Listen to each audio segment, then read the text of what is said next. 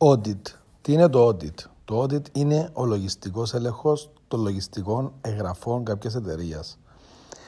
Αυτός ο λογιστικός έλεγχος γίνεται με βάση τα διεθνή πρότυπα της λογιστικής και βασικά είναι μια σειρά διαδικασιών και κανόνων των οποίων εγκεκριμένοι ελεγχτές από το ACCA ή από το ICAW μπορούν να διεκπαιρεώσουν θα εκδώσουν την έκθεση του ελεκτή με την οποία θα αναφέρουν εάν οι λογαριασμοί της εταιρείας εκφέρουν μια δίκαια και αληθοφανή άποψη ως προς τα αποτελέσματα και την κατάστασή τους στη συγκεκριμένη ημερομηνία.